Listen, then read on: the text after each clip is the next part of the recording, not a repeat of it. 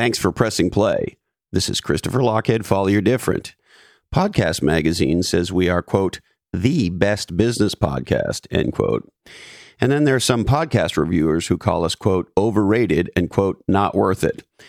No matter what you call us, we are the number one real dialogue podcast for business people who love real, different conversations. And we are brought to you by my good friends at NetSuite from Oracle. Visit netsuite.com slash different today to learn how you can build a legendary foundation for your business. That's netsuite.com slash different. And my friends at Splunk are the leaders in data to everything, bringing data to every question, every decision and every action. Visit splunk.com slash D, the number two, the letter E.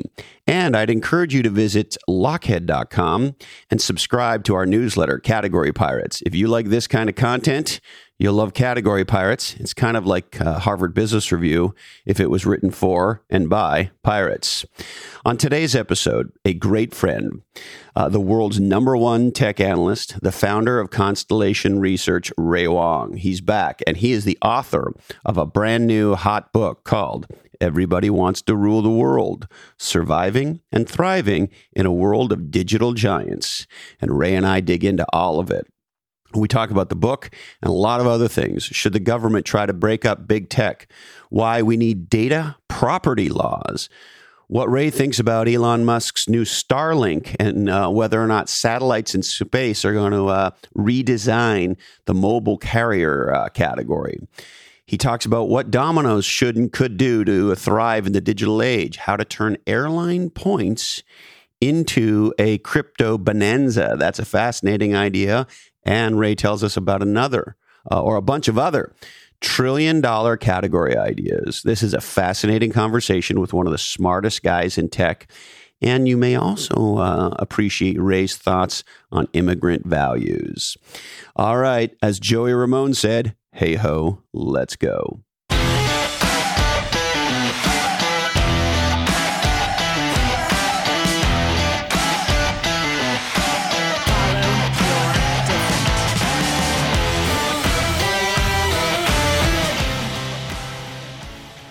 So, what's big in your world? You know, uh, we're launching a book.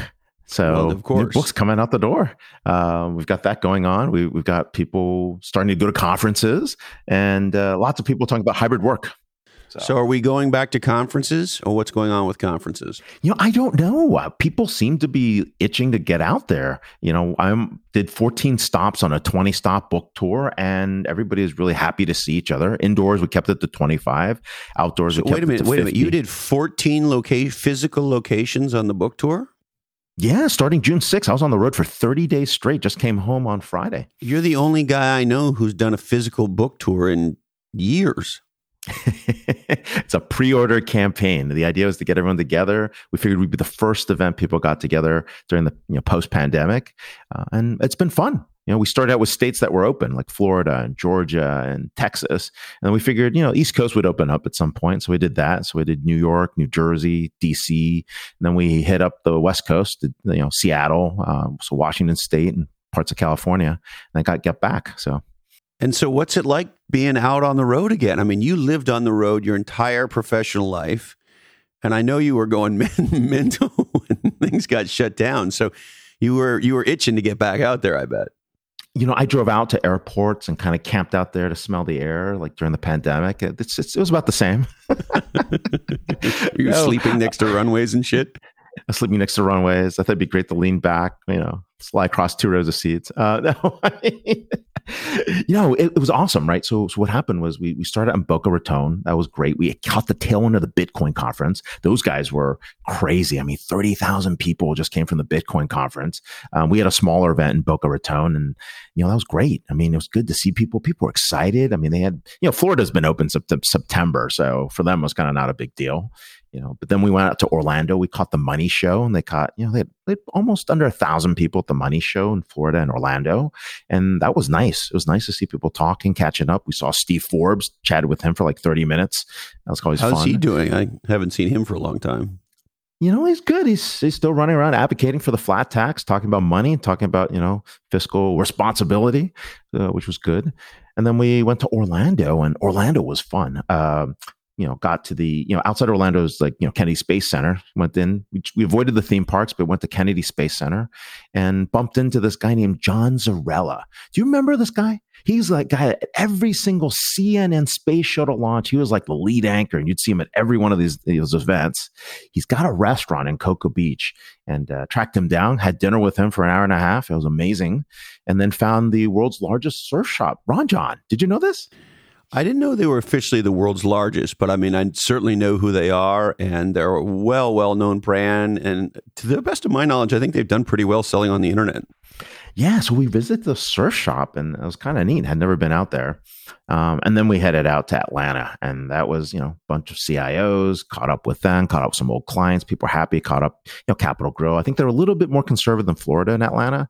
So they were able to like get, you know, they were like, for some people, it was their first event that they had been together. So that was nice. Uh, and then we got to Nashville. We got to the Nashville Tech Council. They sponsored an event. It was probably the first event a lot of people had gone to.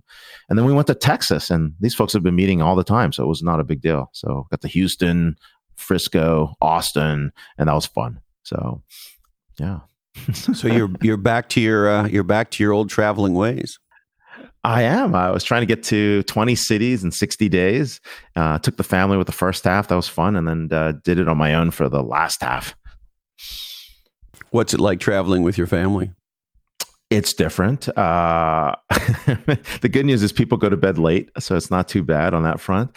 It's just a little cramped sometimes, uh, but you know it's it's fun, right? They get to see a day in the life of you know dad, right? And what, what that's like. And then bump into interesting people. We were in Austin, Texas. Um, my son got a chance to go on a walk with me and Michael Dell for two hours. So that's kind of fun. Remind me how old your son is? My son's 17. So, so what's it like for your son to hang out with you and uh, one of the most uh, well known billionaires in tech history?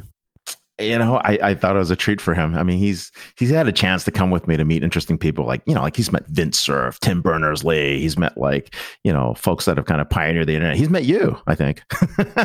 he has, although I wouldn't put myself in the same category as Tim Berners Lee. it's Half Moon Bay. We do it at Half Moon Bay, so it's kind of fun. yeah, yeah. No, they they do it all the time, and he he has a good sense of history. He loves meeting people who are early technology pioneers, and it was kind of fun watching Michael and my son kind of like interact so, so that's very cool.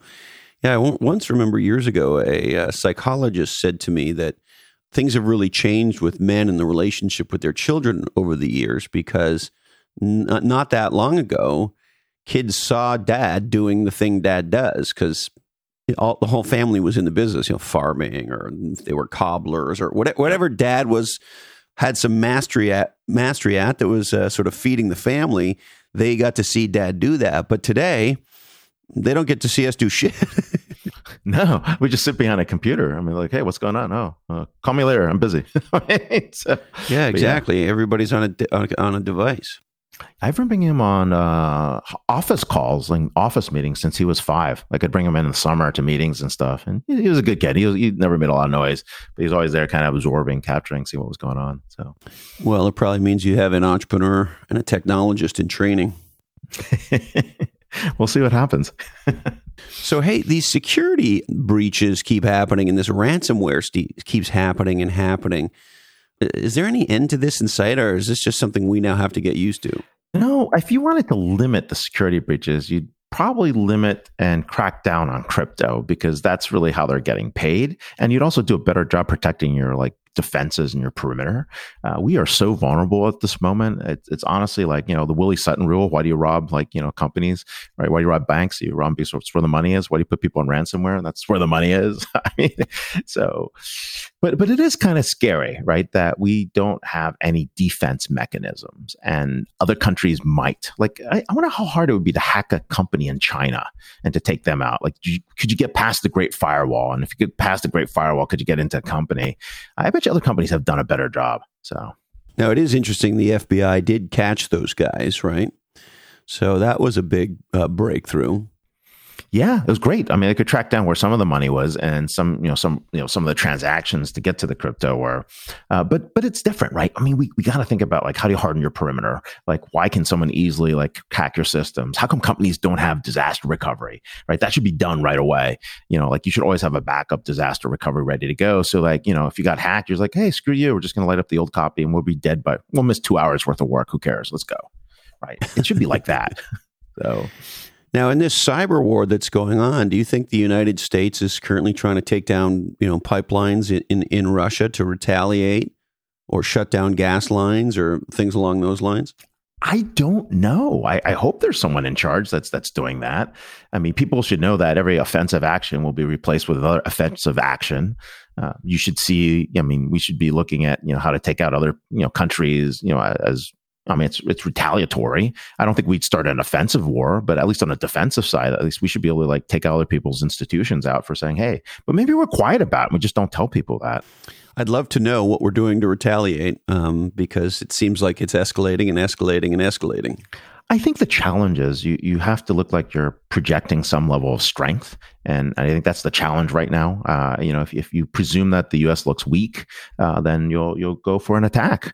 Uh, if you think that we're not going to respond, uh, then at some point you'll nudge us enough. Hopefully, we actually counter counterattack and then see what happens. But you know, if we don't counter strike soon, people are just going to think, "Oh yeah, we're sitting ducks." So it's getting close to that point where we're going to have to do something. Hmm. Well, uh, we we continue to wait. I personally, I I, I want the uh, current administration to start kicking some digital ass, but that, that's just me.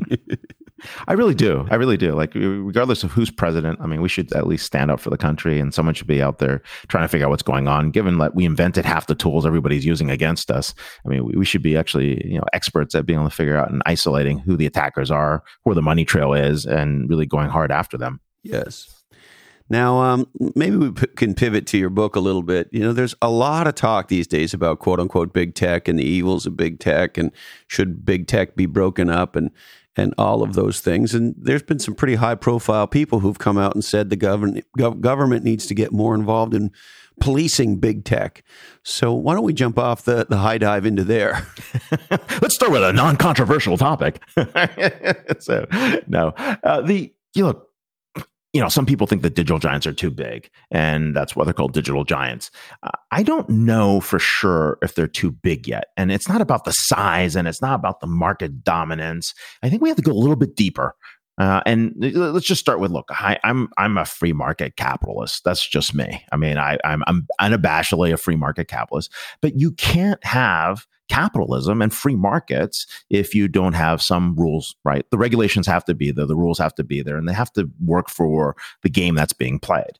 And so I think we do have to revisit the game in terms of thinking about how that game is being played. So so there are a couple things, right? You know, people are going after big tech because they're too big, but but you also look at cost benefits, and that's important, right? Think about it you and I can translate stuff right on the fly. We have mapping that works amazingly. Cost of internet and access has dropped uh, over time. Our cost of goods have gone down. And, and I think that's important, right? Those, those are benefits. They're massive public benefits along the way. And that's funded other types of research from autonomous vehicles to AI to quantum to healthcare breakthroughs. And, and you can't forget that. And, and so, so if you believe that there's still a lot more good than evil out there, that's one reason to say, no, it's not ready to break the big tech guys out. Uh, the second piece is the fact that we're in a war with China. I don't care what people say. We are in a war with China. And to compete against what they've built, their big tech organizations have collected massive amounts of data uh, that can be used to create new uh, derivative products, new types of you know services, new types of insight. And we have to get to that scale to really be able to compete. So, so we have that other factor where we have to think about the overall implications of what happens if we don't have that scale to actually compete head on. So, so I think those two factors are there. But, but now that that's been said, right? First thing is you got to believe in the fact that your personal data, your genomics, your digital exhaust, that should all be property rights. And the reason that's important is because we have existing laws that talk about how you treat property, how you, you know, you know, give consent to property. You know, you buy a house, you get a title, right? That's land rights. Uh, you have an idea, you have an invention, you have IP and trademarks, right? That's uh, property right. And the good news is property laws exist, right? They're nuanced in every state, in every country, in every jurisdiction. Uh, you just have to say, look, your personal data is a property right. And if somebody wants to use it, you need their consent. And suddenly, boom, you actually now have a whole economy around data and you've actually put the ownership of data back in the hands of the people that actually are creating that data. So, so I think that's the first one. There's a second thing that came out in the House. Hold on, before you go to the second one, Ray, on this first one, if I understand it right, and you would know more about it than I would, this is the rub between Tim Cook and uh, Mark Zuckerberg, is it not? It is completely the rub, right? Uh, Apple believes that your privacy is your privacy. It shouldn't be sold. And they're not in an ad based model, so they don't care. They're like, hey, we are subscription based, right? Facebook, on the other hand, is like all ad based and depending on your data. And so they're not subscription based. And so they're dependent on your knowledge and your information and brokering that information. That's the big rub. That's definitely what's going on.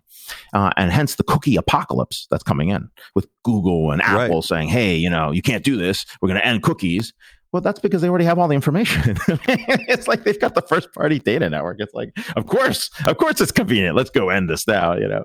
But but yeah, that's one way to look at Google. Google's in better shape than Facebook, and that's why they're doing that. Well, it's so, interesting on the Google versus Facebook thing. I, I, I, my sense is, and again, you would know better than me, that the average user thinks the uh, what my old buddy Jay Larson used to call the give to get with Google for the giving them the data so that we can get the get the information we're searching for. We give them our personal data in exchange. That that give to get is really worth it. That Google is a magical product that whatever negative you want to say about Google, and there, you know, there's probably negative to be said, but the reality is what they have done to mankind, humankind, is is unbelievable. And if that means we have to give them our data so that we can know how many home runs Hank Aaron hit, um, that's a, a, trade we're willing to make, and that a reason why people sort of have the dis- distrust and anger towards Facebook is they don't believe the give to get is anywhere near what it is with Google. But I'm curious to your reaction. You're completely right. I mean, and and but on top of that, right, whether it's Jackie Robinson, Willie Mays, Satchel Paige, right, you know, who's did better, who's who, you know, what what era that was in. I mean, they can slice the dice the data better than anyone else, and and that that's that's that's a gift to humanity. It's a better gift to get.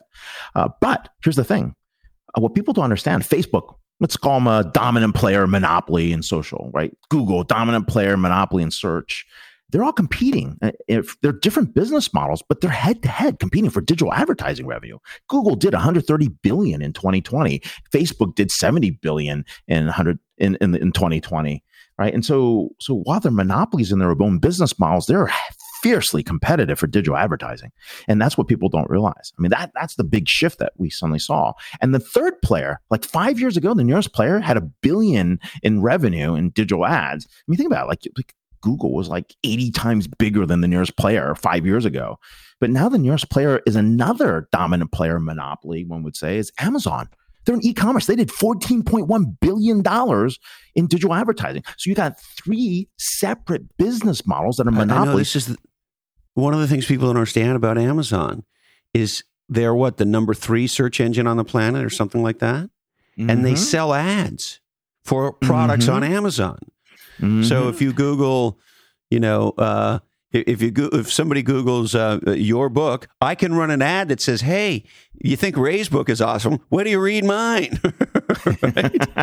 you can hijack. It's good hijack adding, but, but but yeah, that's the thing, right? And you're you're completely right. But Amazon is the ultimate digital giant. I mean, it's got ads, it's got search, it's got subscriptions, it's got memberships and Prime, right? It's got the goods and the services and their own network that's on the back end. So so that's really what's going on, and and so we see a rise of these things called digital giants that have dominated markets, but they're battling each other out for every digital monetization model there is.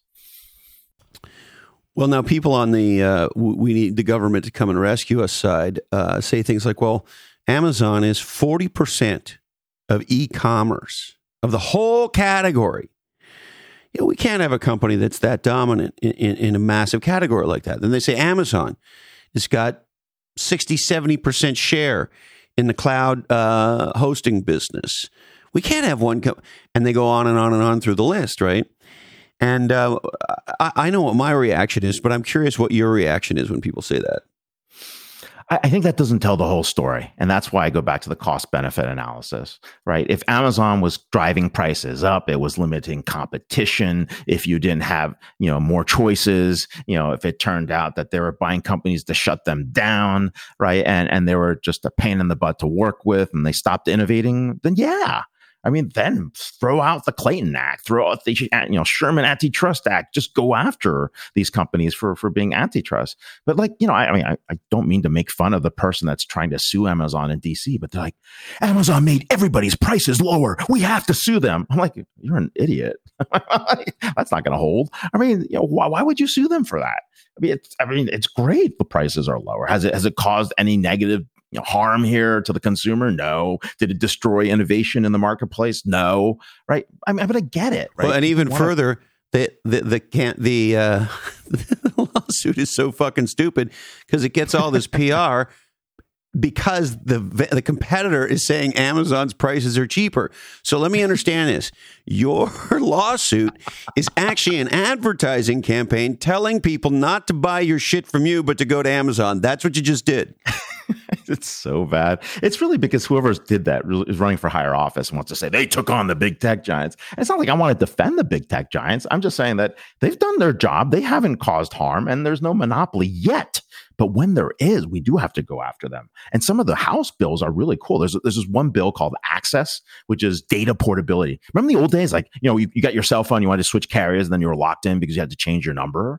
And then they created number portability. Well, they want data portability, which is cool, which means you could switch from Facebook to competitor number two. I have no idea what that is. I don't know how they're going to do it, right? But it's an interesting law, right? You should have, you know, not only to my first point, you should own your data, and make it property right. Second, you should have data portability. But then the third thing is like let's let's use some common sense. Let's stop getting all political on different sides of the spectrum and, and do a cost benefit analysis and say, hey, look, benefits to society versus the cost to society. Does that suck?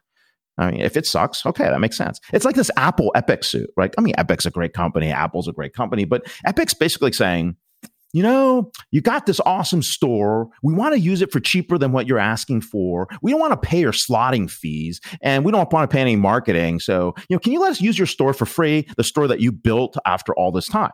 Right. In, in the grocery world, they just kick you out. They're like, dude, that's my market. I spent all this time building it. Like, why would I give you that? You want to pay? You want to be on the counter? You want to be in the aisle? You're going to pay me marketing fees, right? Pay me to put your product on the end. And that's normal right? Someone and spent the built, time to go out and build this. They built the you know? greatest digital product store in history in the Apple App Store. I mean, uh, what they did was incredible. Now, look. And they're not the dominant OS. They're not the dominant OS. Android is 80% yes. of the market share more, right? These guys did it with less market share because they built an ecosystem developers love. They get paid. Well, and users love it too, right? And users. So when you can be the intermediary to put uh, creators and developers with customers who want to buy, it's value you build added. the biggest Otherwise platform. Yeah. If you're not adding value, you go away. You go bankrupt, right? You can't just create a platform and say, oh, come to me. This will be great. I mean, people try this all the time and they fail because their platforms suck. The other thing I think people forget is there were many times in history where people were chanting to have the government break up big tech companies. And uh, it turns out we didn't need to break up HP. Right? No, they did that on their own. And so there, there's another element of this, which is technology innovation, category, new categories co- coming about, giant new platform shifts, you know, cloud to mobile to things along these lines, AR and VR potentially, and a lot of other things. Uh, bi- the, the, the merging of bio and uh, the tech world, all these things, right, mean that the opportunity for innovation and for new categories uh, that could p- potentially destroy these uh, digital giants is still a real thing, or y- y- maybe you don't think so it's a real thing if you know how to create a digital giant, right? And and that's what the book talks about: how to build one, how to partner to compete against one, and how to actually put the regulatory environment. And there are five things to do. If you want to take out another digital giant, I don't think it's that hard. I actually know how to do it. Um, so, I mean, it's it's you see. All right, well, let's talk about that. well, you already see it, right? So, so let's take like food delivery apps, right? That marketplace. Now, now, you know, I love Domino's, not as a pizza, but as a company. Like, it's an awesome company, right? They went from three dollars to three hundred fifty from two thousand nine to twenty nineteen. One of the top performing stocks in the marketplace, right? And and they they won the battle for digital transformation. They, they totally beat everyone. The app is awesome. At 5 p.m. on a Friday, it says, Hey, Chris, you ordered last week. Would you like a pizza today? We've got your order. You can just push one button and order the same thing. It'll track the order, tell you it's in the kitchen, 10 minutes away, five minutes away. Pizza's here. And you can take a picture of the pizza, send it to the AI bot, and it'll tell you exactly how the franchisee did. Right? That's awesome. They won the battle. But how often do you order pizza? Maybe, I don't know. I mean, we're a little older now, maybe once a month, once two weeks, right? We might have ordered like twice a week when we are younger. But but the point being is you don't you don't order as much as you order Thai food or, you know, you want to get a burger or if you want to go out and get Italian food or like Chinese food, you might order more. And so the food delivery apps are a great example of how you can topple any company that's in existence. They basically took advantage of the situation where, you know, like a DoorDash. Yeah, like a DoorDash, like an Uber Eats or, you know, um, and and basically you know, they took the customers from the small businesses. Basically, the small businesses said, Hey, we can't do delivery. So they gave them their customers.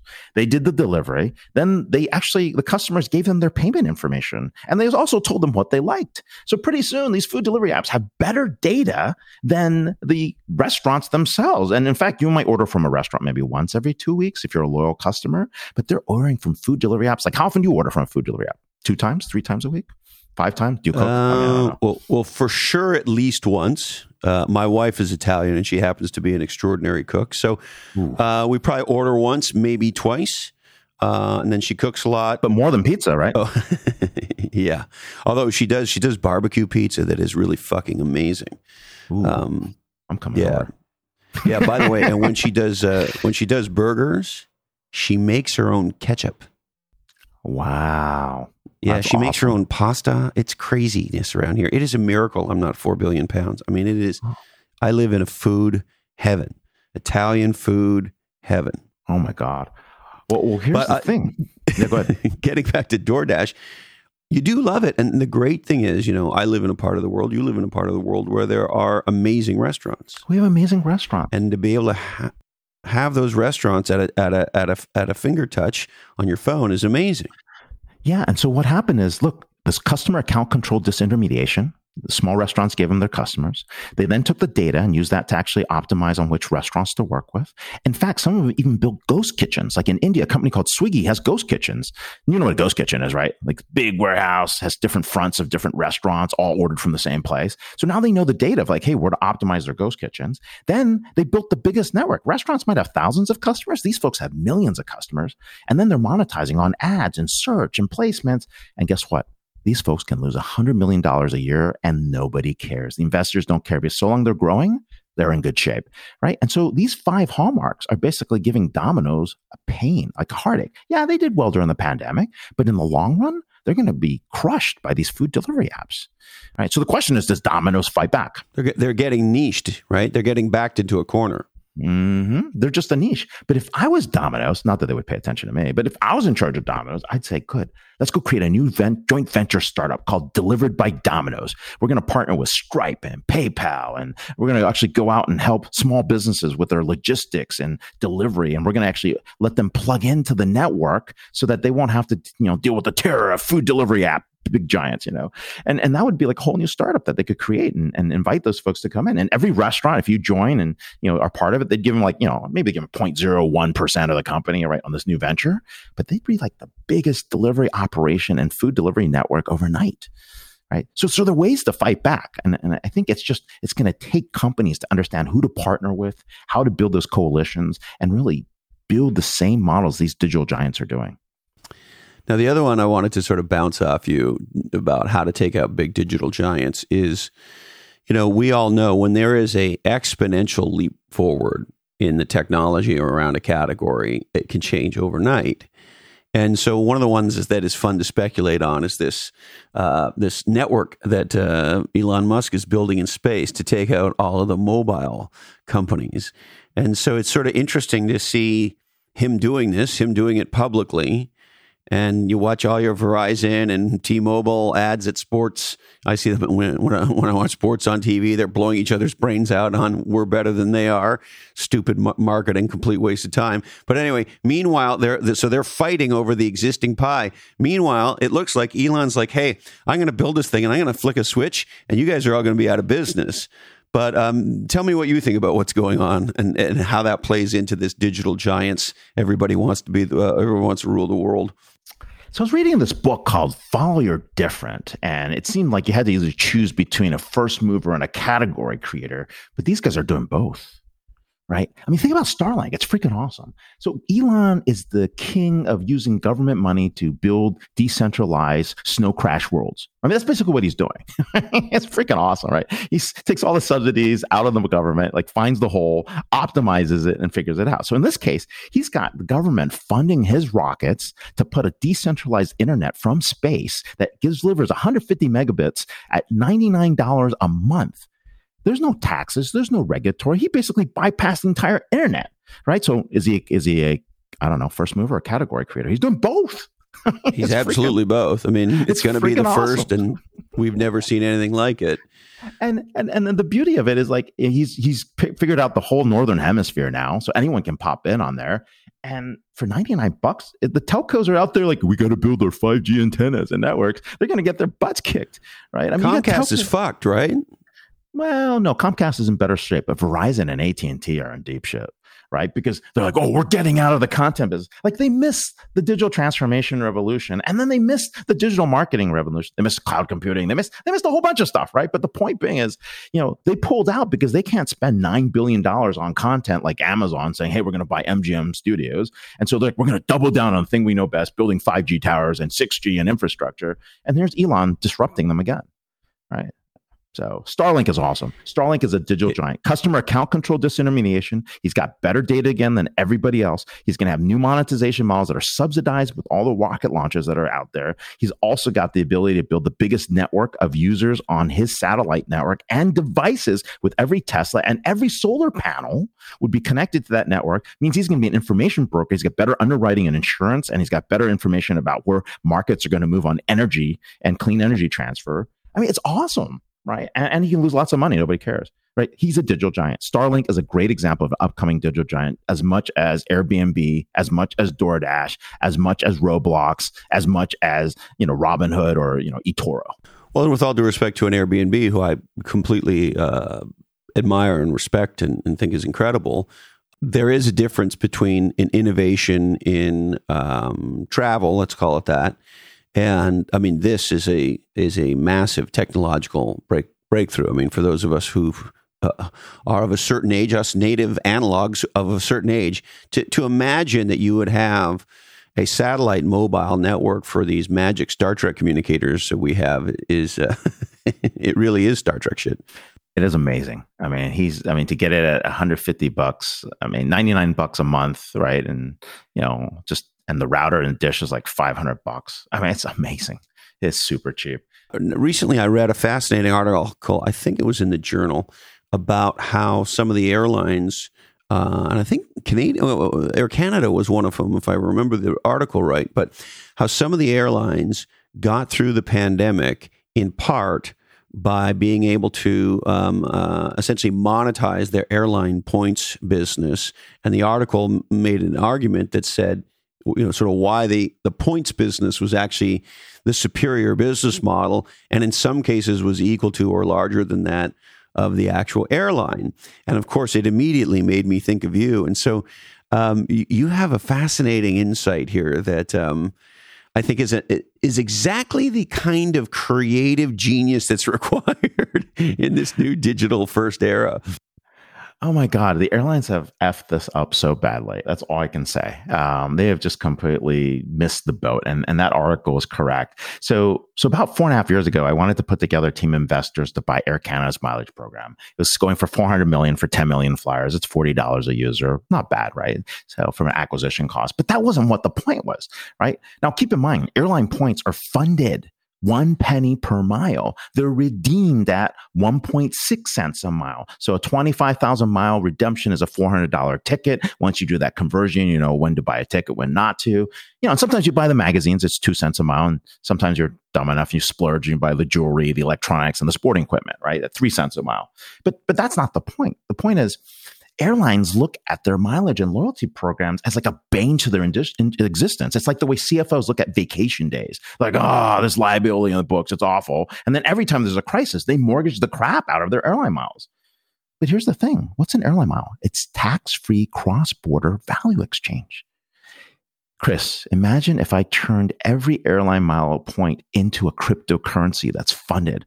Holy crap. It's not the you know 10 million flyers in Canada. Uh, I love Canadians. That's not the point. It's the 762 million people in Star Alliance that you have agreements with. You can take out retail, travel, media, entertainment, banking in one full sweep with the world's largest cryptocurrency on day one. And we just talked about the cookie apocalypse. On day two, you're the world's biggest ad network. And here's my social good you can take anyone with a connection to the internet and make the unbanked banked now on your currency program. This is not a Ponzi scheme. It's funded. It's funded a penny a mile, right? And these airlines are like, oh, no, no, we'll just mortgage our, you know, our airline program. What a problem. I mean, they totally missed it, right? So, so, so in the book, there's three trillion dollar ideas and there's ten hundred billion dollar unicorns. Like when you read it and anyone reads it and you know, call me drop me a line if you want to go invest this puppy. I'll show you how to do it. You know, just give me 1% of the company. And this is not an offer for a prospectus. No, I'm just kidding. But the point being is it's all there, right? And, and it's right in front of their eyes. And that's why it's so important to find the biggest network, figure out the way to monetize that biggest network. And that's one of them that's just like a no brainer. So, so what made you decide to take these multi-trillion dollar ideas and, uh, and, and put them in a book? So we talked to about we had 10,000 conversations since 2015 about digital transformation, more or less, like give or take a thousand, right? We're just looking at it. I'm like, every person we talked to in the beginning were early adopters, they were innovators, they were pioneering, they had their board's approval, their CEO's approval to go make some change. And then when we got to like, you know, after I wrote the first book in 2015, right, by 2019, we're like, no one's really succeeded. What the hell's going on? And I suddenly realized that the game had changed right? It was not about digital transformation. It was about what the digital giants were doing with their business models. And they had learned how to do digital monetization better than everybody else. It wasn't about a digital business model. It was maximizing the monetization model. And, and back to your Amazon point, I mean, they're the poster child of, of doing it the right way. And, and so it made me think about, hey, which companies were going to win and which companies were going to lose because not all big tech companies were created equally. And that's that was the starting point. And then the second point was if I had to compete against one of these digital giants, what would we have to do? And what we realized at some point was that, you know, something like 40% of most companies were actually most companies were owned by 40% of the same investors. And when we realized that they were hedging their bets against these companies, they were stripping them out. They're like, oh, we need more dividends, right? We need share buybacks, right? And they basically were taking the cash out of these highly profitable companies and then using it to create startups that beat the crap out of their own markets. They hedged their bets. They're like, oh, these companies aren't going to innovate, so let's take the cash out and bet on someone that can. And, and that's when we realized that it wasn't that the game was fixed, it's just that these companies were never given a chance to win. And so we saw this happen in almost every category, and we realized, okay, we need to write a book on how to help companies beat and win against digital giants. So, what I love about what you've done is uh, so you've given us some big ideas, but I actually think so. How do I want to say this? When there's a breakthrough, there's actually at least two breakthroughs. There's the thing that gets broken through, and then there's sort of what it makes people think. You know, my friends uh, Mike Damphouse and Kevin Maney from um, uh, Category Design Advisors, Kevin Maney, co-author of Play Bigger lately they've started to talk a lot about the uh, that they call it the adjacent possible. You know, when starting to think about what category innovation should you be doing in your space, and so they have this idea of the adjacent possible. And so when I hear you talk, when I read your shit, a lot of people are going to criticize you. A lot of people are going to say you're nuts, um, et cetera, et cetera. Right? These are all very sort of out there ideas that you're presenting, but so there's the idea, there's, then there's the value of the idea, and there's the things that make, make you think about your industry from the idea. But the other breakthrough is the adjacent possible. I think you're, you, at least in my opinion, you're teaching us how to think like like Crazy Ray. And you know what? Maybe not so crazy, right? Hey, it's not. I mean, honestly, the airline point one can be done. If you're Amex, you're already sitting on the point system. You could actually convert that and turn it all into crypto. You know, if you're a I mean, here's, here's a hypothetical. Let, us say I'm in, in, Qatar or UAE and I want to create the world's biggest Mid-East currency. I take my airline loyalty program, I create a digital dinar or I create a digital, I forget what Qatar's currency is. I'm going to have to look this up as we talk uh, because I don't know. Um, but, you know, I take the Qatar currency, which is, you know, is a real. Yeah. I take a digital real and I go out and, and I peg that, right? Uh, against a point system you know, pretty soon you could actually take out Belt and Road of China's influence on the East, right? And the dollar hegemony on the West with all the deflation, you know, all the, you know, basically devaluation of the dollar, creating like, you know, next to nothing worth oil, right? And pretty much hedge, right? You'd be the Middle East's biggest currency on day one, right? These are real things. I mean, I, I, I would say that it's more than art of the possible. These are very realistic, and it requires big money, right? You know, the so, you know sovereign wealth fund, and you know the Temaseks of the world, the Adias, you know the Canadian pension fund, right? Norwegian pension fund. They can make these things happen, right? And you can also do these for public good. Right? Let's say you're trying to like reform currency or reform, you know, connections in Africa or South America or, or even the, you know, even other countries. You could pretty much launch these things, create new platforms, get rid of the middlemen, get rid of the banks that are not adding any value, and just go direct and create these new lending models. I love you. Now, another thing I wanted to talk to you about, we've been we've been writing about this in Category Pirates, and it's something I'm surprised doesn't get talked about. So I'm dying to talk to you about it which is if you take the two older generations, uh, baby boomers and Gen Xers, you get about, I don't remember, the exact number, but 138 million Americans. And then if you take the uh, millennials and the Gen Zs, you get a slightly more, like about 140 million, if my memory is right. It's, it's in those ranges. And here's the aha that I don't think most people get the native digitals are not just a new generation of people. And the differences between the native analogs and the native digitals is are not the just the typical their music sucks and their culture sucks and their ethos sucks and we have new idea. It's not all that typical stuff we've seen from generation to generation over over centuries. Our argument is this that if you're under the age of 35 you are amongst the first human beings to come of age integrated with the machines. And that as a result, your digital life is your primary life and your analog life is uh, is an add-on to your real life, which is your digital life. If you're a native analog, then of course the opposite is true. And so, A, I'm curious what you think about that. And B, most especially, I want to know what you think the implications of that are. Yeah, no, I think the implications are huge. Uh, and you see the generational shifts happen. Like, for example, unbeknownst to my team, which they'll find out now on the podcast, unbeknownst to the team, like, you know, I, I want to switch our whole platform to Discord, right? Everybody's on Discord. If you're under the age of like 25, everyone's on Discord. No one's using Skype, Teams, Slack, or, you know, like, you know, Zoom. They're on Discord, right? They're on Discord and Twitch, right? So, I mean, I, I want to deliver like our, our, experience. I want to put our communities on Discord because everyone's going to be in Discord, right? But but it's because the folks under thirty five are all using it, right? It's just like when we were when we were coming up, people were using Google, like Google Classroom or Google, like we took out Yahoo and AOL and all those things. So so there's a bit of that, but but I think the digital native piece is hard to replicate. Like if you're immersed in that technology, you definitely think differently. You connect very differently. You connect dots very differently. Um, but you also have to take in the value of the folks that were analog, right? They have a different focus on relationships and experiences. So I think they're going to coexist for quite some time. The interesting thing um, is uh, Google, Facebook, uh, Google, Apple, and Netflix run by uh, native analogs. All three companies have CEOs that say, hey, you all have to come back to work. And in all three cases, the employees give them the middle finger and say, I don't think so. And in all three cases, the CEOs need to uh, change policy. And the thing that struck me about that, Ray, was like, wow, here are the guys running the biggest digital brands in the world who are surrounded by native uh, digitals, and yet they couldn't see it.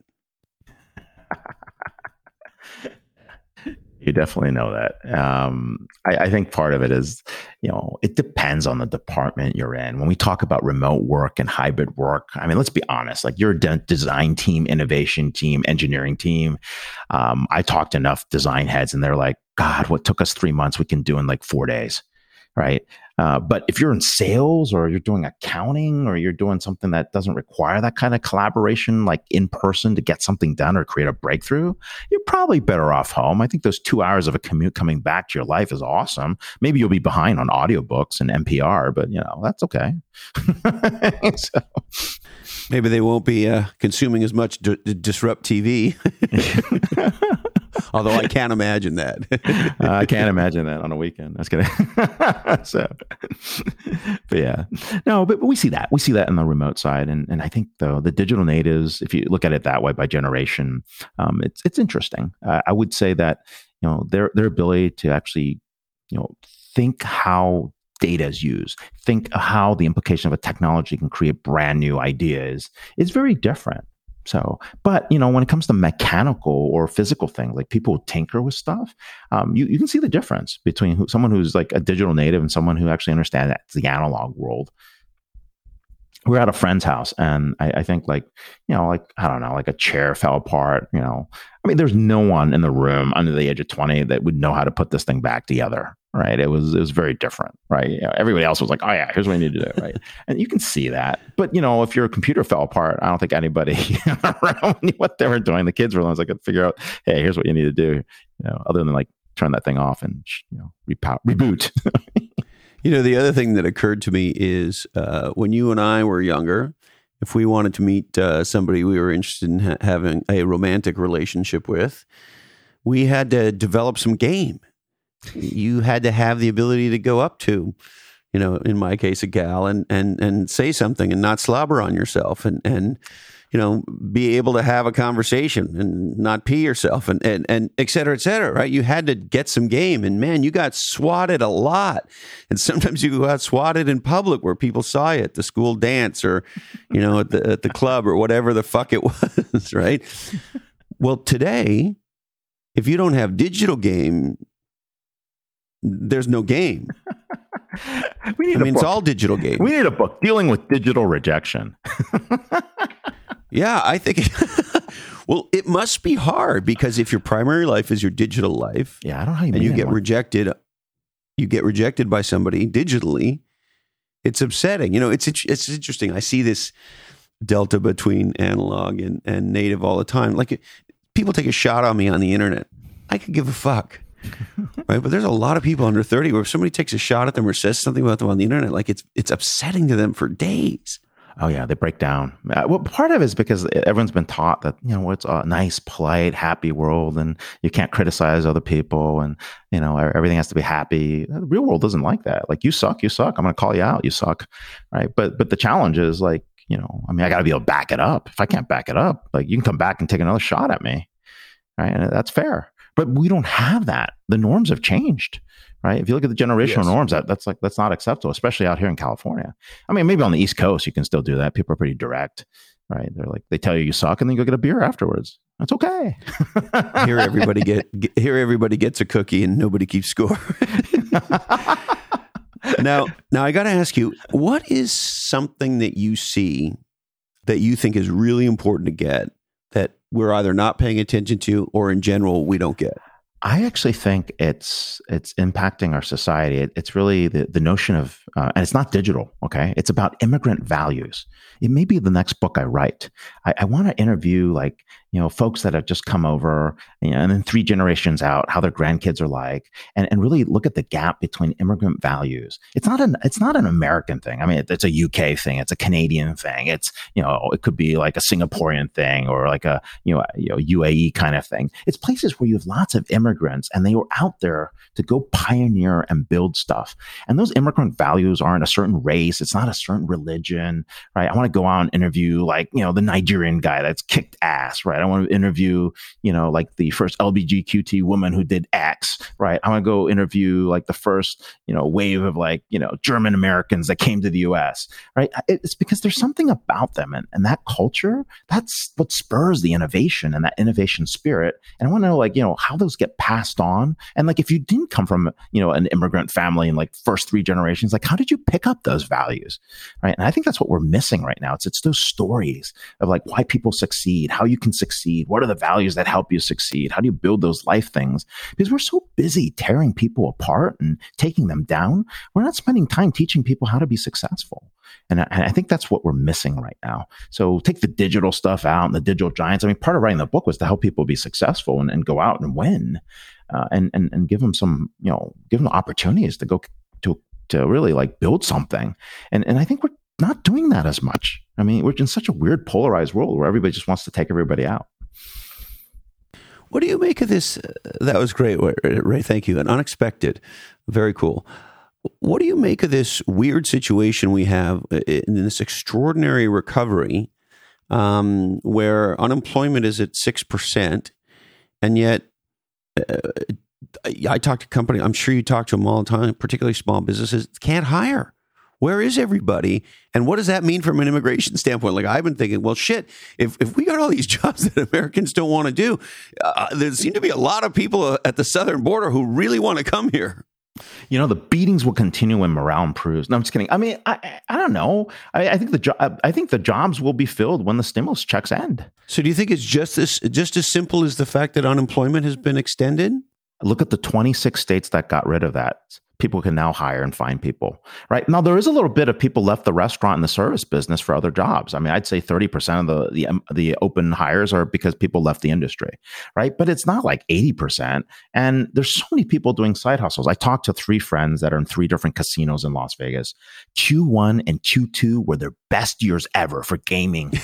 Why? People are spending their stimulus checks. I mean it's i'm like what the heck right? I mean everybody has a side hustle. They're like oh well if they're going to pay me $83000 dollars a year to stay at home. I'm also going to do this other side hustle. They'll never know, right? So there's a whole side hustle economy going on too on the back end.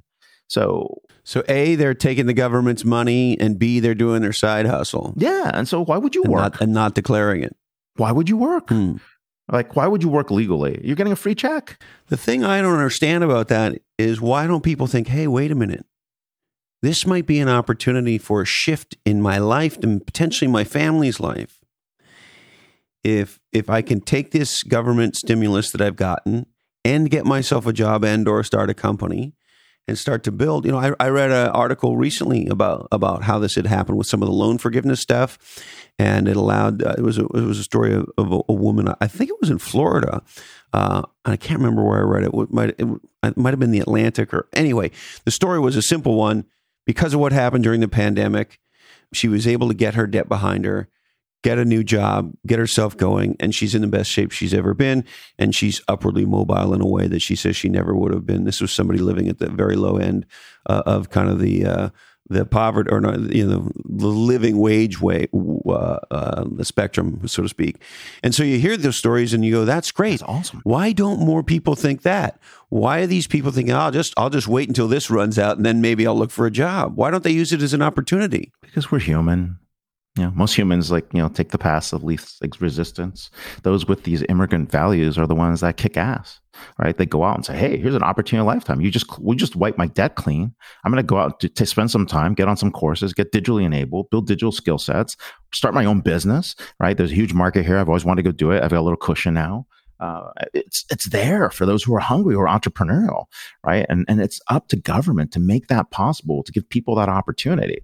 Like you know, stimulus checks should have been means tested a little. Like I have friends who are like you know working at you know big tech companies that just started, like they're getting checks. I'm like, what the hell? like, yeah. You don't need a check, yes, right? And no, no one's going to return a check if they don't need it. I mean, that's not going to happen. So, so, so we have this situation, right? And it's always hard in a government program to tune it properly. There's always some abuse, but this one was just crazy. And so you saw the 26 states that stopped issuing stimulus checks.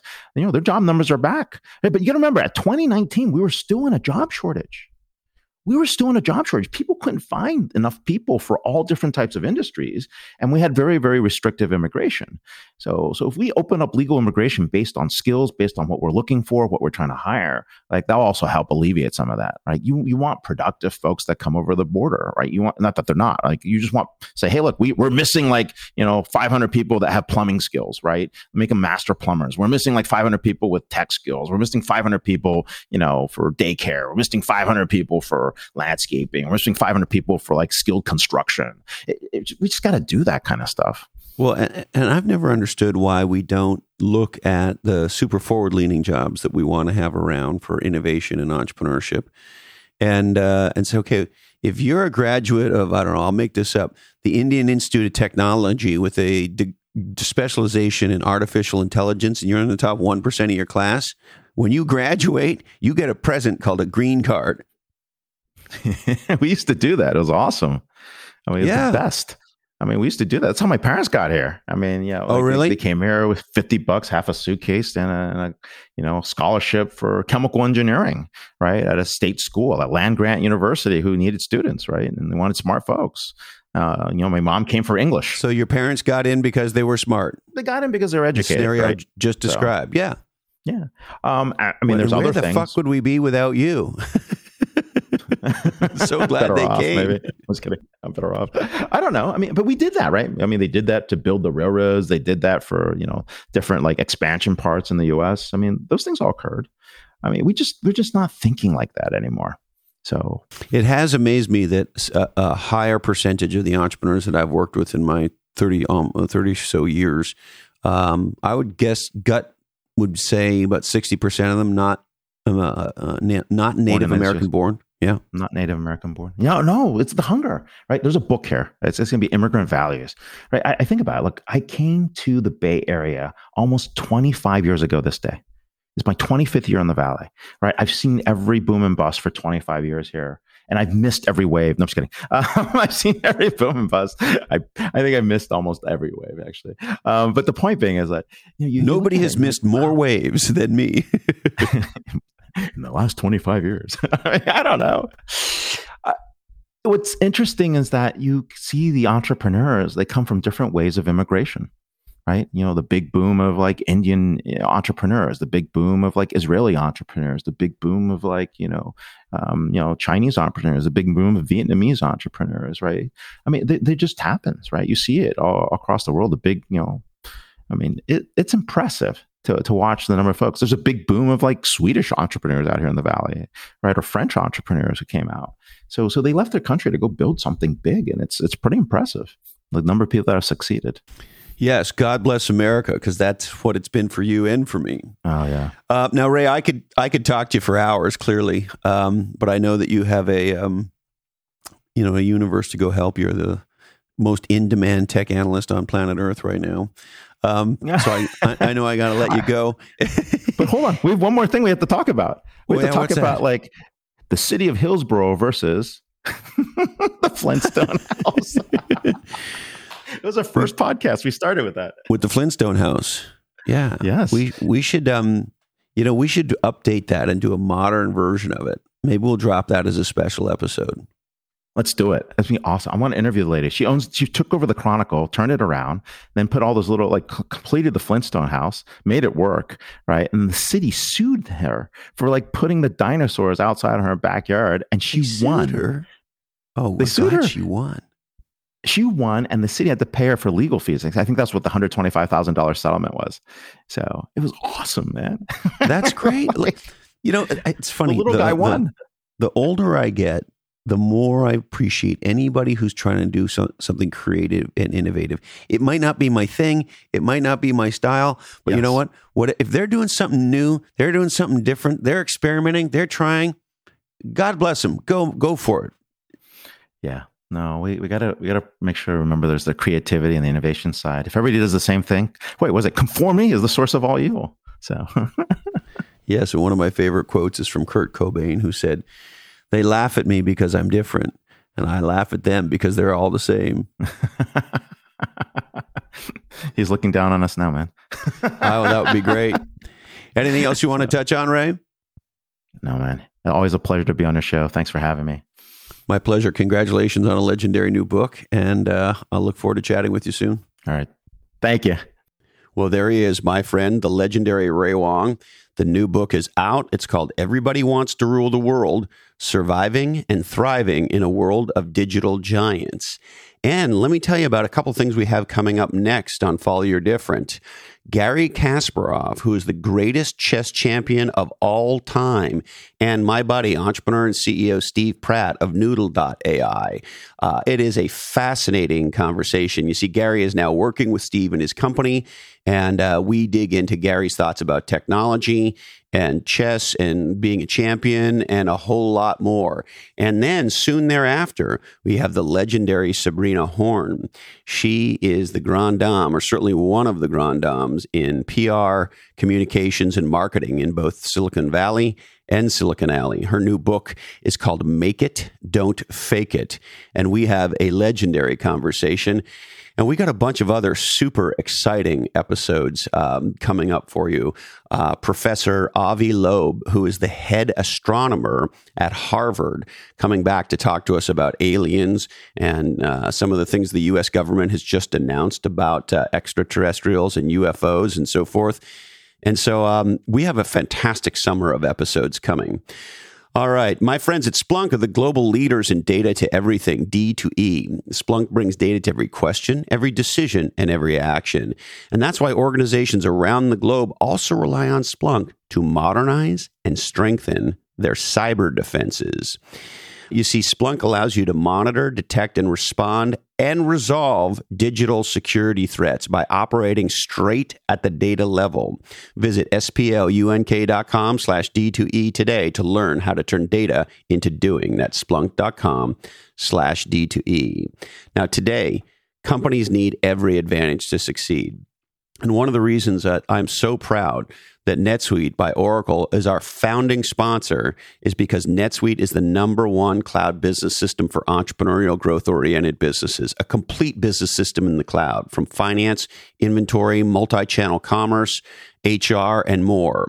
It's time to upgrade from QuickBooks. It's time to ditch the spreadsheet mania and uh, build a real foundation for your business. So, whether you're doing a million or hundreds of millions in sales, NetSuite gives you the visibility and control that you need. Visit netsuite.com slash different today and schedule your free product tour.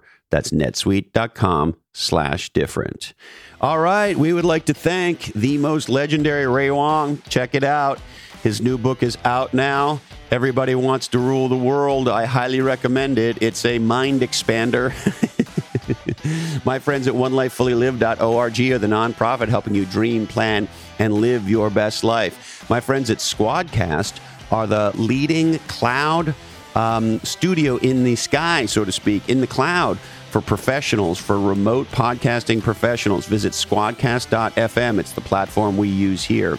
My friends at Interview Valet are the leaders in um, podcast interview marketing. They help you get on podcasts and turn guesting on podcasts into a growth driver for your business. Check out interviewvalet.com.